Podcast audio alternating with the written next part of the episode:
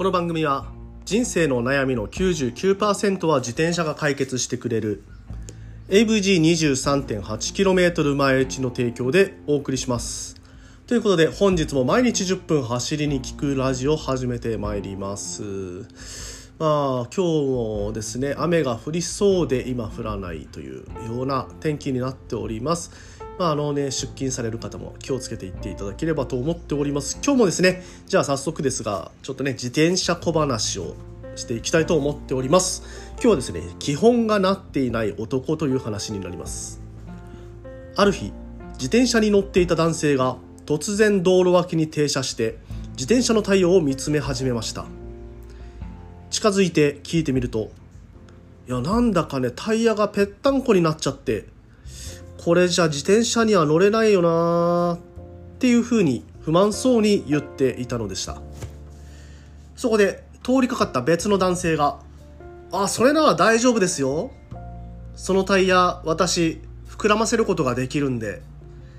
と言いました。すると自転車に乗っていた男性は、え、そんなことできるんですか？どうやって膨らませるんですか？って興奮気味に尋ねました。するとタイヤを膨らませることができるって言った男性が、いや簡単ですよ、空気を入れればいいんですよ、って答えました。で自転車に乗ってた男性は恥ずかしそうにして、あ、そうですかっていう風に答えたと言います。いやそもそもね自転車にタイヤにね空気入れることを知らなかったんかいっていうね、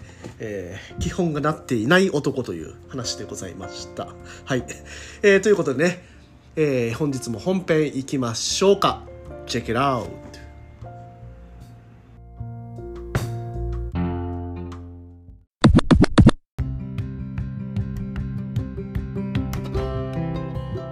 はい、ということで改めましておはようございます。森健でございます。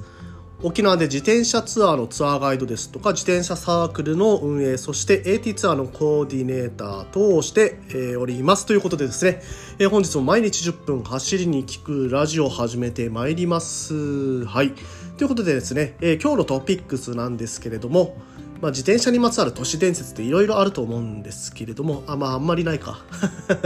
自転車に関する都市伝説って何ですかってね、例のごとくね AI に聞いてみましたら、自転車のチェーンにワックスを塗ることでオイルよりも効果的に潤滑し乗り心地が向上するという説がありますという話がありました。これってね、都市伝説というよりか今もう出てますよね。いろんな、ワックス系のルブ、チェーンルブね出てるかなと思いますので、これねもうむしろ都市伝説ではないと、いうことで、じゃあこの都市伝説だったもの、これはね今ねどういう風に、なっているのか、今実際ね、このワックスをチェーンに塗るっていうことはどういうことなのかで、チェーンに塗るワックスの自転車用のワックスのおすすめってあるのか、そういったことについて今日は話していきたいと思っております。お付き合いください。でですね、まずですね、そもそもチェーンにワックスを塗ることで何が起こるのかというところについて話していきたいと思います。自転車のチェーンはですねパーツの中でも最も動きが激しい部分の一つです、でそのためにね、潤滑を塗る必要があります。じゃないとこの金属がどんどんね摩耗していってしまって、ギシギシと、言ってしまう、すぐにね壊れてしまうということになってしまいます。なので潤滑が必要です。で一般的にはね、オイルを使ってチェーンに潤滑を与えます。でも最近はワックスを使って潤滑する方法が注目されていると、いうところでございます。じゃあワックスの特性ってどういうものなのかというとですね、ワックスはオイルと比べてベタつかないっていうメリットがあります。でワックスは塗りやすくて、チェーンについた、泥とか汚れ、これがねつきにくくなる、自浄作用ですね。いわゆる、削れていって自分でその汚くなった部分を落としていくというような効果がありますなので、清潔に保つことができると、でこのためチェーンにワックスを塗ることでオイルよりも長い時間潤滑性が持続するとされています。これがね本当なのかどうなのかっていうこともちょっとね、懸念事項にはなりますが、まあ進めていきましょう。で、続いてですね、チェーンにワックスを塗る方法と注意点があります。まあ、チェーンにねワックスを塗るときは普通にねチェーンルブをこうつけるのとまた別の方法を取ります。で、まず最初にですねチェーンをきれいに拭き取って汚れを落とす、まあ、きれいにしますね。でワックスを加熱して液体状にする。でチェーンにワックスを塗ると。でワックスが固まるまで待つ。で再びチェーンを拭き取り余分なワックスを落とす。でただしねこのワックス、ワックスはいろんな種類がありまして、もともと固形のものは、鍋で、100度にならないように100度以上90度か90度以上にならないように、まあ、茹でるというか液体化して、でそれにチェーンをつけるっていう方法で、いろんな、ね、メーカーから今ワックス系のドライのルブっていうのが出ています。そういったルブっていうのはオイルのものと同じように塗布していく、塗っていく感じになりますね、チェーンに。はい、まあ、どちらにしろ、その前に必要なことがあります。チェーンとかそのチェーン周りに施工する、それはですね脱脂ですね。油をまずは取る、もともとついているオイルとかね、チェーンもですね買った時にはもうオイルまみれになってると思います。そういったオイルを完全に脱脂しないといけないです。まあ、まずはパーツクリーナーとかで洗うことはもちろんですし、その後お湯ですね。お湯で、消毒じゃなくてごめんなさい、煮沸までしなくてもいいんですけれども、お湯に浸して、でこの油っていうのを完全に取っていきます。はい、で油を取った後で、やっとこのワックスっていうのを施工することができます。これはですねドライブとかにも、必要になります。ドライブっていうのは後ろの変速のギアとか、あとスプロケットですね。はい、とあと前のギアのスプロケットにも当然、必要になってきますので、まあね本当にね施工する前の下準備っていうのが一番大変になるというところです。このね油を取るっていう行為、まあ一言で言えるんですけど、油を取るってね、もう油を取る、はい、6文字なんですけど、このね油を取る行為に、もう1日だけではなくて2日間ぐらいかかってしまうという話もありますので、まあ、完全にね脱脂をするってなると、その手間を考えた上で、つけるかどうかというのを検討していただけたらと思っております。はい、でですね、まあ、塗布した後の注意点もあります。ワックスは乾燥するために定期的に再塗布する必要があります。まあこれね、普通のオイルも一緒だと思うんですけれども、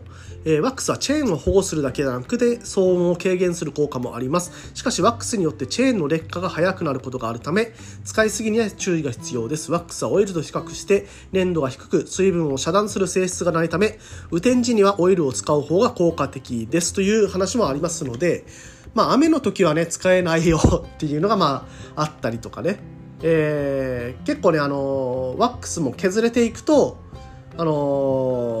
また再塗布しないといけないっていう、まあそういうね手間がありますよというのがあります。まあちょっとね雨の時になかなか使いづらくなるっていうのがどうなのかなっていう、ところがありますね。まあ沖縄だとねどうしても走ってる途中に雨が降ってくるとかいうのがよくあることですので、まあそれもねちょっと懸念事項かなと思います。まあ防錆作用はやっぱり油よりはないっていうふうに言われてますね。ちょっとねそれも、懸念事項となってきます。はい、で、まあ先ほどのね都市伝説でこうワックスがあるよ、ワックスをつけても潤滑できるよというのがあったんですけど、まあその結論としてはですね、チェーンにワックスを塗ることでオイルよりも効果的に潤滑して清潔に保つことができるという都市伝説についての検証につきましては、確かにその効果はあるものの注意点も多くありますと。定期的に再塗布をする必要があることや、使いすぎには注意が必要であること、雨天時にはオイルを使う方が効果的であることというのを覚えておきましょうと。はい、で、まあワックスをね使う場合専用のワックスがありますので、そちらを使うことをお勧めします。自作する場合は、素材とかね、調合方法によって潤滑性が変わるため、専門家のアドバイスを受けることが大切ですと。まあ自転車のパーツの中でもやっぱり一番、動く部分、大切な部分にもなるチェーン、ね、潤滑にはオイルが一般的なんですけれども、ワックスもねありかもしんないよというような、話でございました。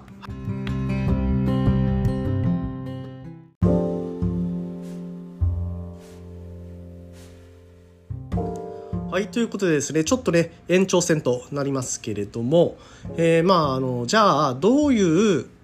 チェーンルブがおすすめなのかという話ね、ちょっとね気になるかなと思いまして、調べてみましたので、それもね追加で、話していきたいと思っています。これはねもう一つだけしか紹介してないので、そんなに長いチャプターにはならないので、聞いていただければと思うんですけれども、スクワートっていうスクワートっていうチェーンルブがあるんですけれども、いろんなねサイトとか口コミとか見た中で、このねスクワートのチェーンルブっていうのが、ワックス系のチェーンルブとして一番おすすめされていました。これはね塗るタイプですね、塗布するタイプですね。ただ彼本当にね完全に脱脂をしないと、このチェーンのワックスを使う利点でもある汚れがねなくなるっていうね、その利点が失われてしまう可能性がありますので、ぜひともね、使う際にはきちんと汚れを取って脱脂を完璧にした上で使っていただければというような、口コミがなされていました。一回ね塗布するためにやっぱりね、結構大変なんですけれども、そのね塗布をした後は本当に快適、チェーンをね触ると手が汚れるとかね、そういったことが少なくなるよというような口コミがたくさんありますので、気になる方はぜひとも試していただければと思っております。ということで、毎日10分走りに聞くラジオでは、こういったような自転車に関するティップス等を毎日10分話しております。今日の話ね面白かったなとか、また聞きたいなっていうふうに思う方はぜひともフォローしてまた聞いていただければと思っております。Spotify ではですね、私が質問を投げかけたりしておりますので、ぜひともねフォロー、皆さんのね返答等お待ちしておりますので、よろしくお願いいたします。それでね、また明日もお会いしましょう。今日も皆さん気をつけていってらっしゃい。